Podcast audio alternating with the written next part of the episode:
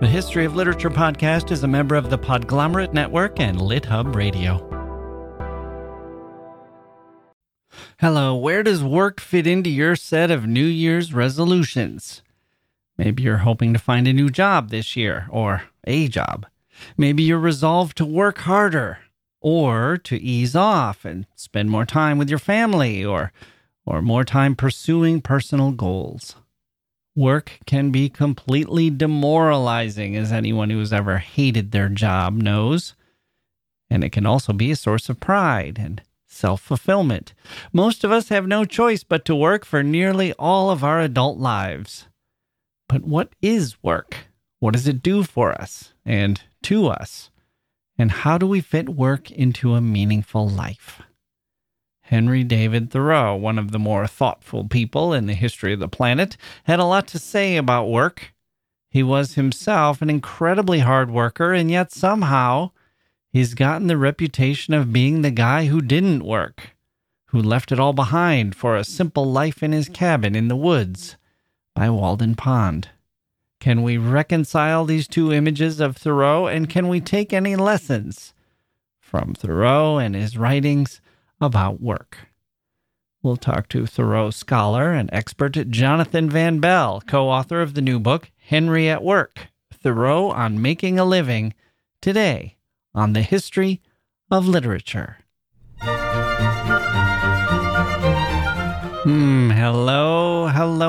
I'm Jack Wilson. Excited to be talking to you today. Let's just get straight to it. Thoreau on work. I hope I have worked up your appetite for that. That's part of my job here, part of my duties. I'm a podcast host and a family man. There's work in there too. And I've been a worker since I suppose my first job as a hauler of typewriters. Way back there as a teen, maybe a tween, when I started that, right through my gigs as a farmhand and a carny and a truck driver, a house painter, a teacher, and all the rest. Work, and more work. Sometimes this has been a joy.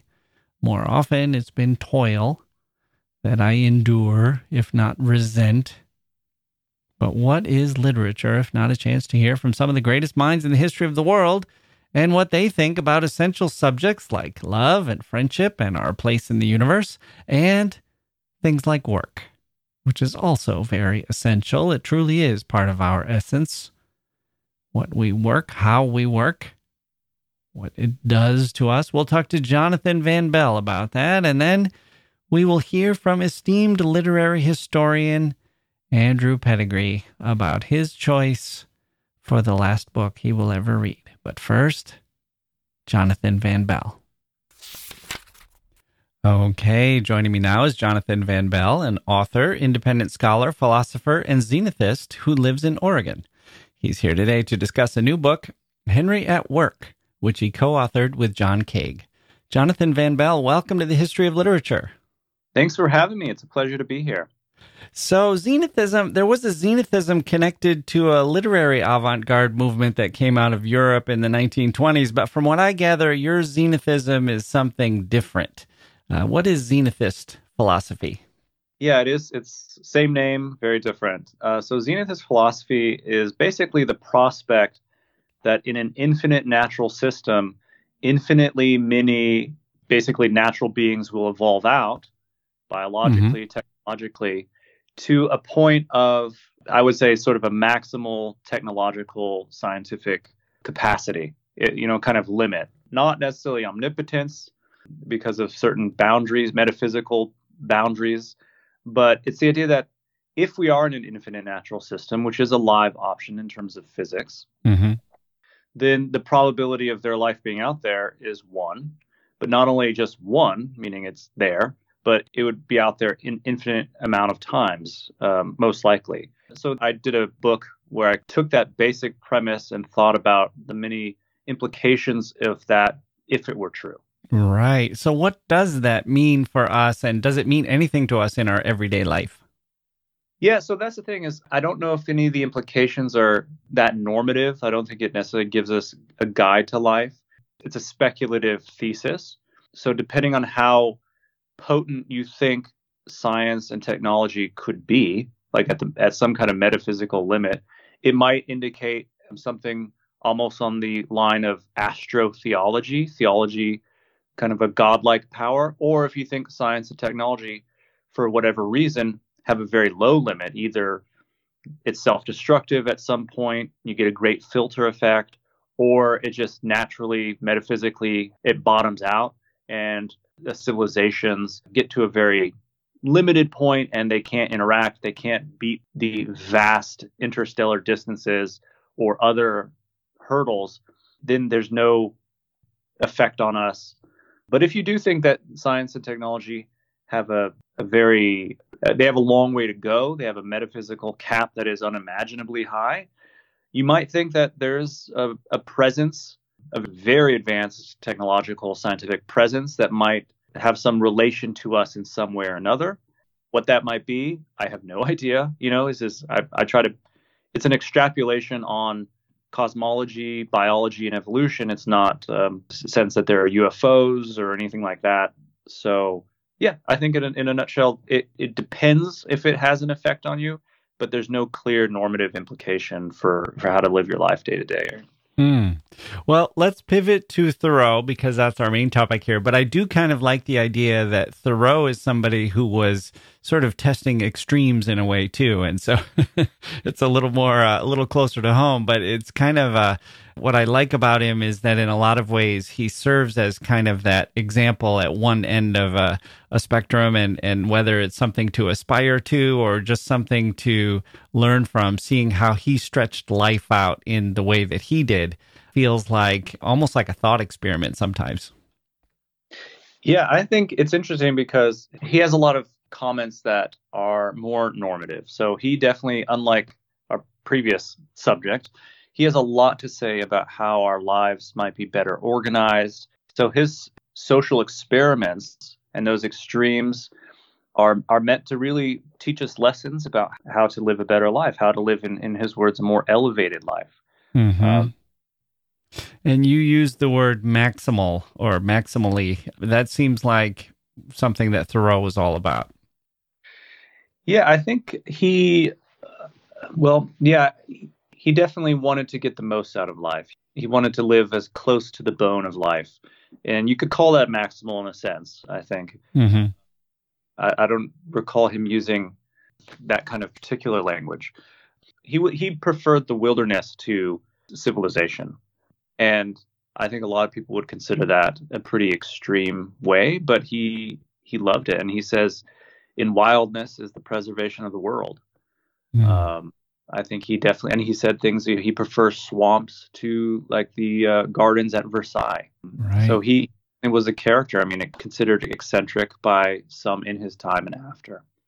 Right. Okay. So your book specifically talks about him at work, and you point out at the beginning of it that we sometimes think of Thoreau as a dreamy loafer or a fraudulent freeloader, but this really misses something central about Thoreau, and that's his commitment to work. So what's some of the evidence that the multifaceted Thoreau was also a hard worker?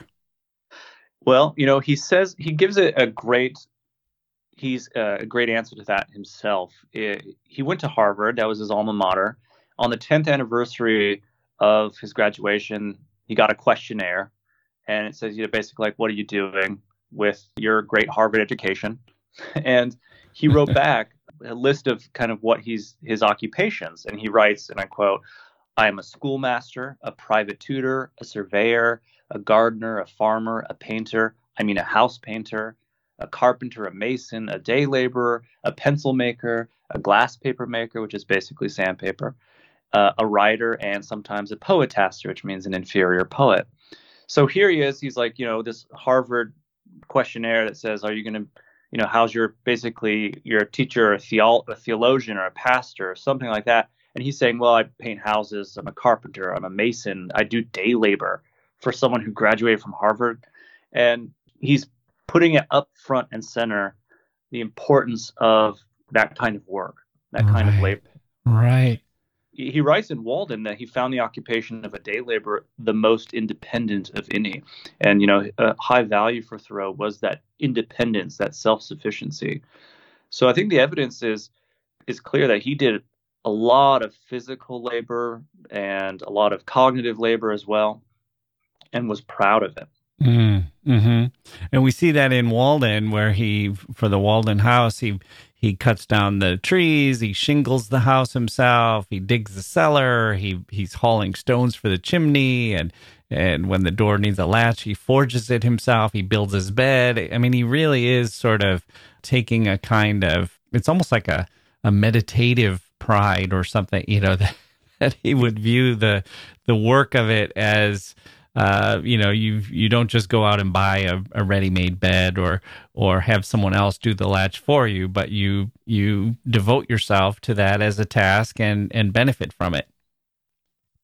Exactly. And I think it goes to his philosophy and his principles directly, his ethical principles above all. So he put a lot of emphasis on self-sufficiency, but it really is a concern for not exploiting others, he urges us to get off the backs of others, which is why he reexamined his own work and why in the very first sentence of Walden, his most famous book, obviously, he writes that, when I wrote the following pages, he lived alone and so on and so on. The very end of that sentence, he says, and earned my living by the labor of my hands only.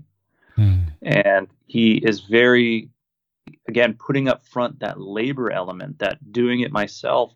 And he talks about how can a man be a philosopher and not maintain his vital heat, what he calls his vital heat, his metabolism, his nutrition, etc., by better methods than other men. So he's definitely a concern with, he doesn't want to exploit others. He's not trying to be some heroic survivalist. He doesn't want to exploit people. He suggests that you cannot be a philosopher and not consider your own work ethically. So I think that is the spirit of his principles at Walden and after Walden. Where did he get this? Was this coming from his parents and his upbringing, or was it part of his culture, or did it come out of his philosophical readings and inquiries?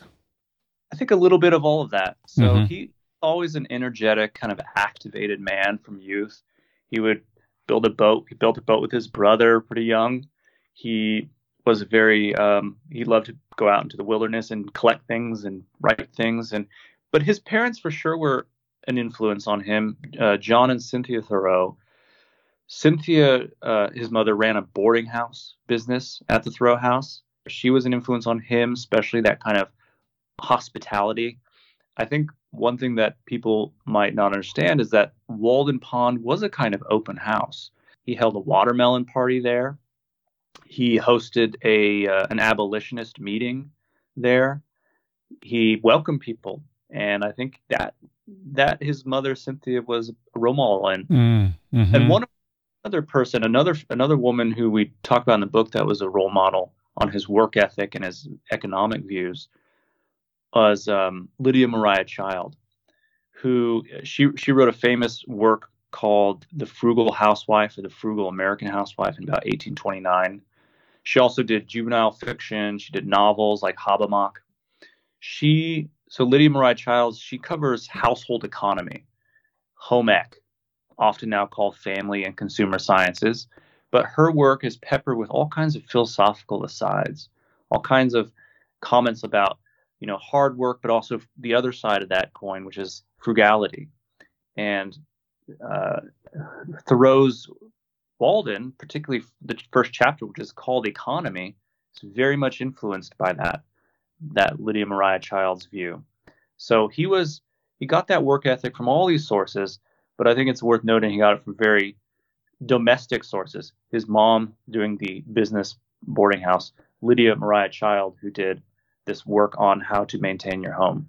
And was this growing out of, the political economy of 19th century America? Certainly, I guess America and Europe as well, the move to industrialization, and he seems very sensitive to that and attuned to it. I'm wondering if he's seeing some kind of Marxian views of the alienation of labor and the way that people in factories are going to start feeling about the factory work and their role in it, or if he's responding to slavery and the feeling of, you know, the profits that the Northerners are taking, even if they don't own slaves, but that they're benefiting from this system of slavery? Or was he connecting that, or was he looking elsewhere for the source of what he thought work was and should be?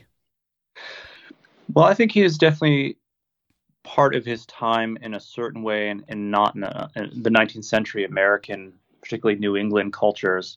So in a way, he was different. He was radical. Tolstoy, who was influenced by Thoreau, particularly Civil Disobedience, he wrote in a letter to a conscientious objector named Eugen Heinrich Schmidt. He writes that Thoreau, like no one paid attention, and I'll quote from this letter here. Thoreau was the first to say so 50 years ago about civil disobedience and that element. At that time, Tolstoy says, no one paid any attention to his refusal to pay poll taxes to support the American government in the Mexican-American War, in that case. They seemed so strange, Thoreau's proposals. The refusal was explained on the ground of eccentricity. So Tolstoy, even 50 years later, is like, this guy was crying in the wilderness a little bit. But on the other hand, he was radical in the direction of the reforms that many New Englanders agreed with. Mm. Like, as you mentioned, slavery, he was absolutely an abolitionist. He was a very ardent abolitionist, not a compromiser in any way. So he embodied those reforms. And I think he was ahead of his time. And one particular example is his support of John Brown. So John Brown, who and others who were participated in the raid at Harper's Ferry. Mm-hmm. At the time, a lot of people in Concord and New England, and even abolitionists, thought, okay, John Brown going too far, too fast. But then come the Civil War, that New England and everyone started to rah-rah John Brown. He was celebrated. So that radicality in the direction of reform, that's how he kind of responded to 19th century American culture. As far as Marx, we know that, so the first volume of Marx's Capital wasn't published until about 5 years after Thoreau's death. So Thoreau obviously wouldn't have had a chance to absorb that complex economic philosophy. However, I'd stress the complex economic philosophy is something Thoreau didn't quite elaborate. He is an economic thinker, not an economist in the capital E sense. He's a social thinker, but not a sociologist. He's not like Weber. But what I like about Thoreau's views on work is the style in which he presents them. They're more open-ended than conclusive, more suggestive, more anecdotal. And because of that, I think they're more personal, they're more personally activating than a lot of the more abstract economic work. Mm. So he looks towards these radical changes, but he presents them in ways that aren't analytic, but they are touching, memorable, poetic, imagistic. And that, like poetry, I think that allows people to think through it themselves in a more intimate way than they would if they just saw a chart or if they had a very complex glossary of economic terms. So I think what the direction he went in is less so the certain different ideas and reforms that he saw, but how he presented them and how he lived them out instead of just armchair discussions, let's say. He tried to embody these things in his actual life. Mm. Okay, let's take a quick break and come back with more from Jonathan van Belle.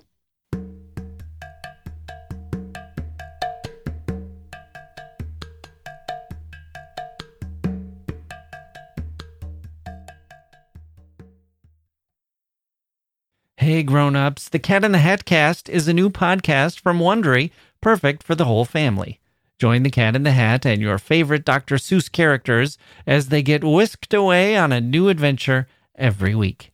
Fish dreams of creating his very own polite and quiet podcast. That is, until he gets a surprise visit to his Fishbowl podcast studio from the Cat in the Hat himself. And it becomes very clear that the cat has other plans for the podcast, and those plans are the opposite of quiet. The cat may be disruptive, but it turns out he's also a great help to get fish out of all kinds of predicaments. Bursting with music, silliness, and rhymes, the Cat in the Hat Cast encourages us all to find fun that is funny in every episode.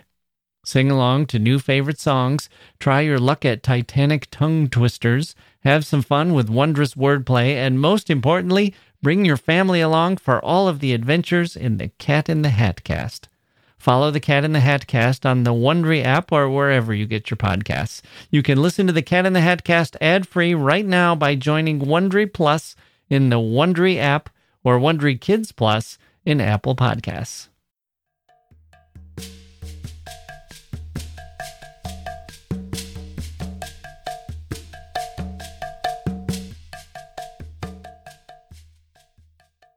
Okay, we're back. So I'm wondering, since we were talking about Marx and Thoreau, I'm a little unclear as to what advice or what Thoreau's stance would be to modern capitalism. And on the one hand, it's creating a lot of work, and I'm wondering if he was energized by that or if he was scared of where it might lead. Did he see problems with work being something that would be potentially kind of devastating, and conditions could be harsh, and people could be unfulfilled? Or did he view it as, well, no, you have an opportunity there to work an honest day's work for an honest day's pay, and this could be a good thing?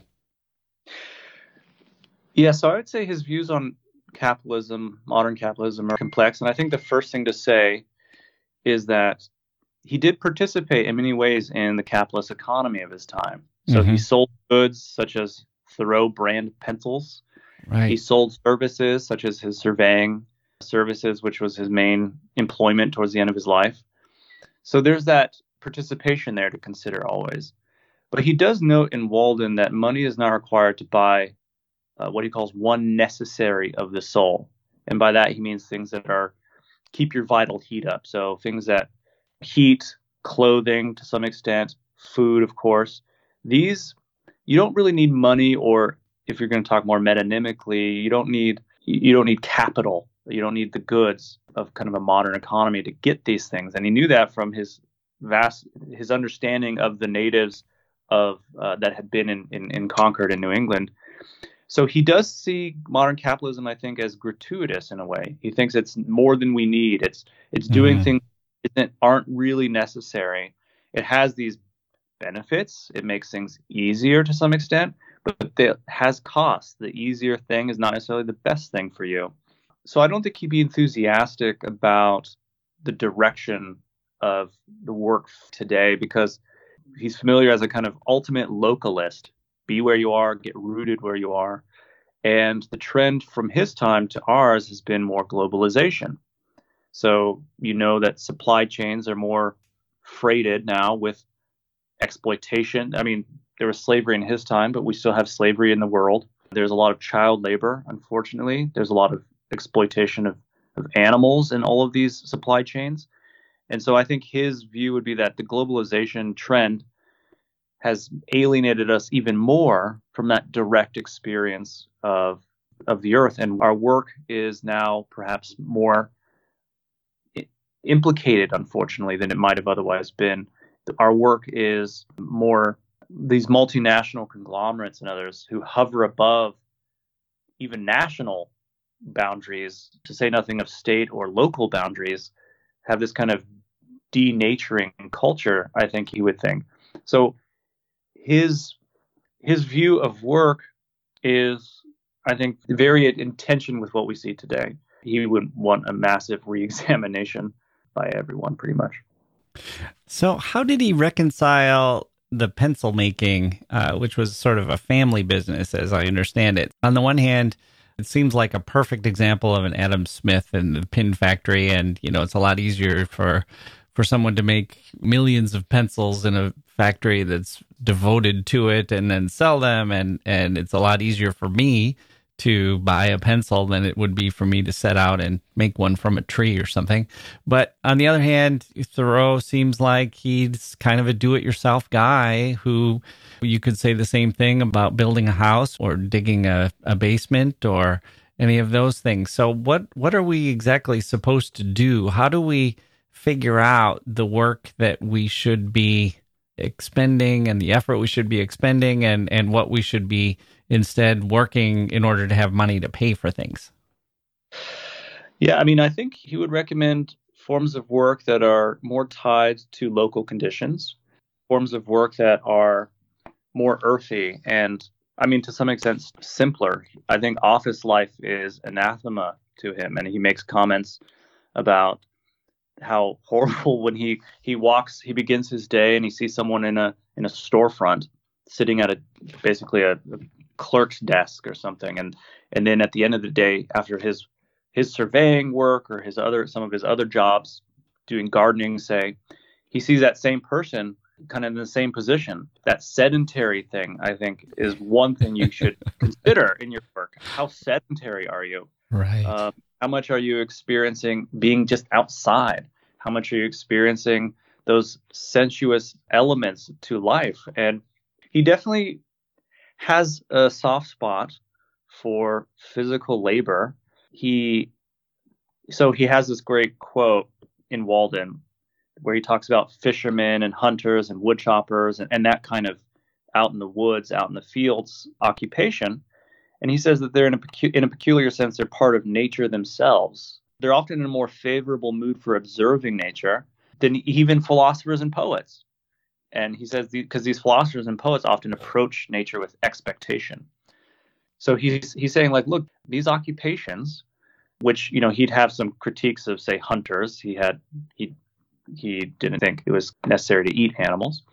These occupations put these people in contact with nature in a way that is healthy.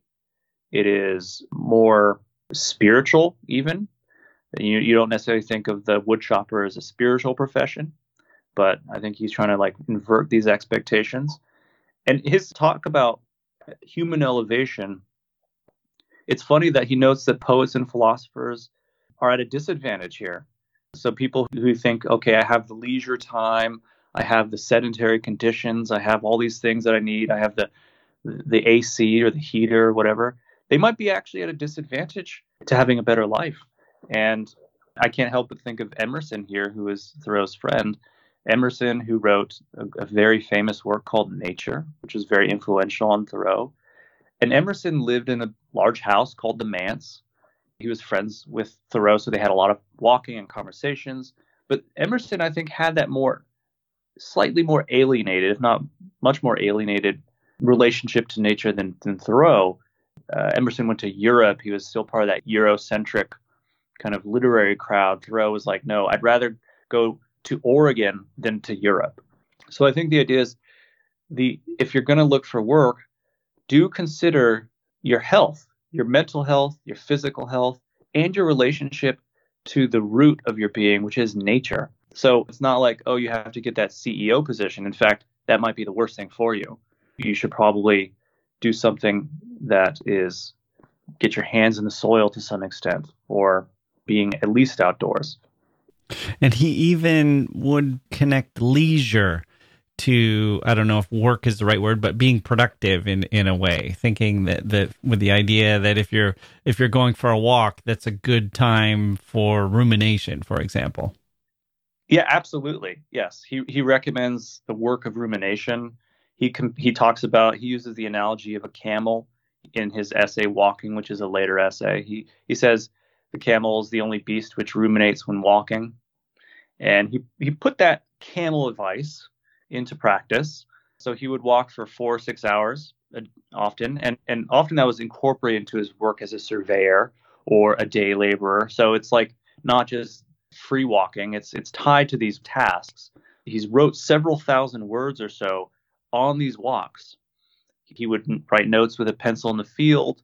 They'd be transferred to his books and all that. But you don't have to be a writer to get that benefit. I think the idea is when you're walking, yes, it's leisure, but leisure is an opportunity for certain actions, certain elevations. And you don't have to write it. He was an incredible writer. His journals go up to about 2 million words, which is more than the King James Bible. So of course that was a big thing for him, but just reflecting on your life. So for instance, if someone is a fisherman or someone who's doing field work in other ways, between jobs, you can self-examine and do the work of really weighing up the costs and benefits of what you're doing. Don't just, as much as you can, don't just blank out. Don't reach for this high fat, high salt food and do all these things that maybe kind of deaden you, but really tie that leisure to something that is actually healthier. Right. What was the response of his contemporaries to this advice and his positions? Did he inspire others to try to be more purposeful in their lives, or did they think he was crazy, or what was the general response? Well, it was a mixed response, as you can imagine. There were some who thought he was just a Diogenes living this kind of wild imaginary life. Even a kind of friend of his, Nathaniel Hawthorne, kind of takes a slight dig. He repudiated all modes of getting a living. And he said Thoreau is trying to live an Indian life among civilized men, which I would say is Hawthorne's maybe a little underdeveloped view of indigenous lifeways. But Hawthorne liked him. Emerson had a similar kind of mixed commentary on Thoreau. They kind of had a strain in their friendship later on. And in Thoreau's, when Thoreau died, Emerson gave a eulogy in which he basically said, I wish he hadn't spent so much time in the huckleberries, leading huckleberry parties. I wish he had spent more time doing the kind of Emersonian work of essay writing and all that. So there was a mixed response about how he lived. But at this point, I think more and more people are realizing, and since the 60s and the environmental movement and so on, slow food, slow living, et cetera, how right he was about how we're living. And if anything, maybe mirroring more those indigenous lifeways than the Emersonian life or the Nathaniel Hawthorne life. He did get favorable reviews for Walden. I believe George Eliot was a really favorable review. Yeah, it's clearly now he's taken off. Right. You know, it almost reminds me of a friend I had in college who was a brilliant scholar, and he had all these languages and he could do all of these things, and he wanted to be a chef. And there were... good friend of his was kind of disgusted and said, you know, you were not put on this earth to be a chef. Other people can do that. You were put on this earth to, you know, do the advanced scholarship that only you are capable of. And maybe that resonated with him, but it also makes me wonder, you know, maybe that was the wrong approach. It seems like people could have said to Thoreau, like, why are you building Emerson's fence? Why don't you write another book and do things that only you can do? And Thoreau would probably say, If I'm not building the fence, then I can't do those things. This is part of my process and part of who I am, and becoming an individual and doing the things that I'm doing with my hands and with my muscles are part of what makes my mind able to do the things that it does. Exactly. You know, when I think about Thoreau, sometimes I think there's this book I came across a long time ago. I don't quite recall if this is the exact title, but it's something like, Don't do what your brain wants, something like that. Mm. And it's the idea that oftentimes what we think is good for us on kind of a instinctive level or a quick level, efficiency level, is actually harmful for us. So sedentary lifestyles are generally harmful for us, and they have their benefits. So the idea is, oh, you should have been this. Oh, you could have been that. Thoreau definitely had to deal with that view, but he wanted, I think, a very direct bodily knowledge of where he was, of his life, a direct experience of these powerful forces. I would call it a sensuous wisdom in his work and his life, and to integrate those more, to blend them more, so it's not like work and life. It's one continuous experience that is positive, that is elevated. So I definitely think people out there who are thinking about that, well, the status of this job or the functionality of that job, just take a breath, take a beat with Thoreau, and consider what is it that really think through, has that been going well for you? Mm. Is it not exactly the vision you have for your life? And what maybe is your body telling you, for lack of a better expression, what is your body telling you? I want to end with the place where Walden ends, but where your book begins. Oh, which is the last paragraph of Walden is, I'm going to just read it here. I do not say that John or Jonathan will realize all this, but such is the character of that morrow which mere lapse of time can never make to dawn. The light which puts out our eyes is darkness to us. Only that day dawns to which we are awake.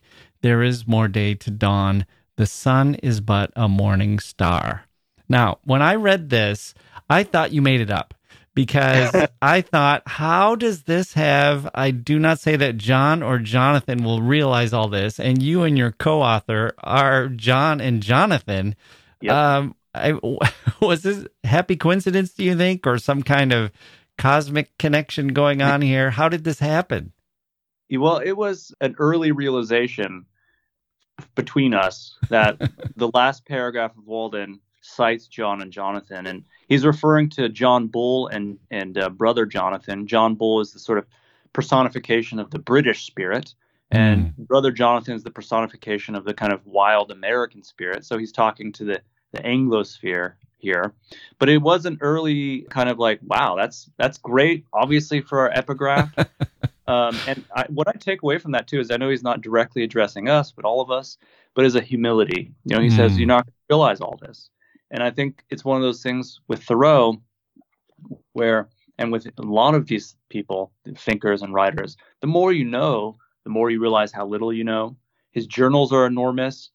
There are so many side paths in studying Thoreau, and I would recommend to your listeners, go walk with Thoreau for a few days and find these realizations that are out there in his work.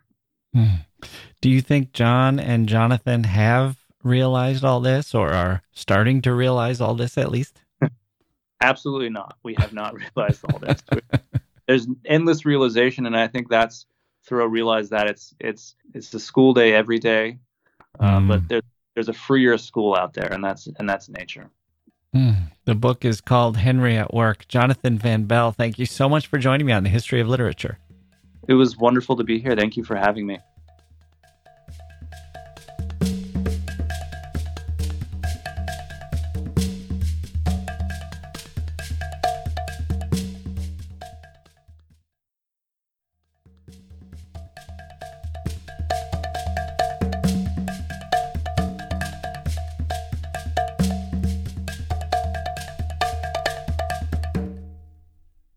And finally today, we talked to Andrew Pettegree. After our conversation about the book At War, I asked him this special bonus question. Okay, we're joined now by Andrew Pettegree, author of several books about books. Andrew, this question comes from a listener who asks, what do you want your last book to be? This will be the last book you will ever read. You can either choose one that exists or describe one that has not yet been written. Well, that is a very tough and original question. And when I read it, what do you want your last book to be? I immediately thought, what's the last book I might write? Right. But I've got it right now. The last book I will ever read. I would like it to be the first book by one of my graduate students. Because for a graduate student, for anyone, the first book you have published is a very exciting moment. And it would be a connection for me in my declining months and weeks with what I've spent my life doing, which is launching young people on their careers. Have you had that experience before of a graduate student of yours writing a book?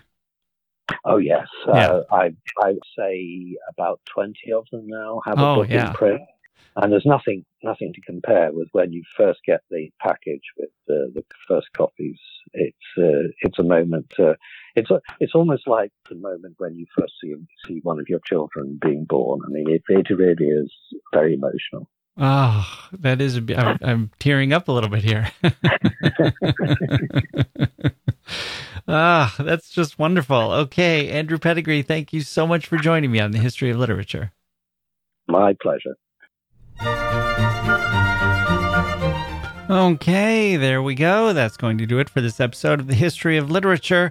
My thanks to Andrew Pettegree for joining me and to Jonathan van Belle, of course. You can find their books at bookstores everywhere. Wasn't Andrew's answer sweet?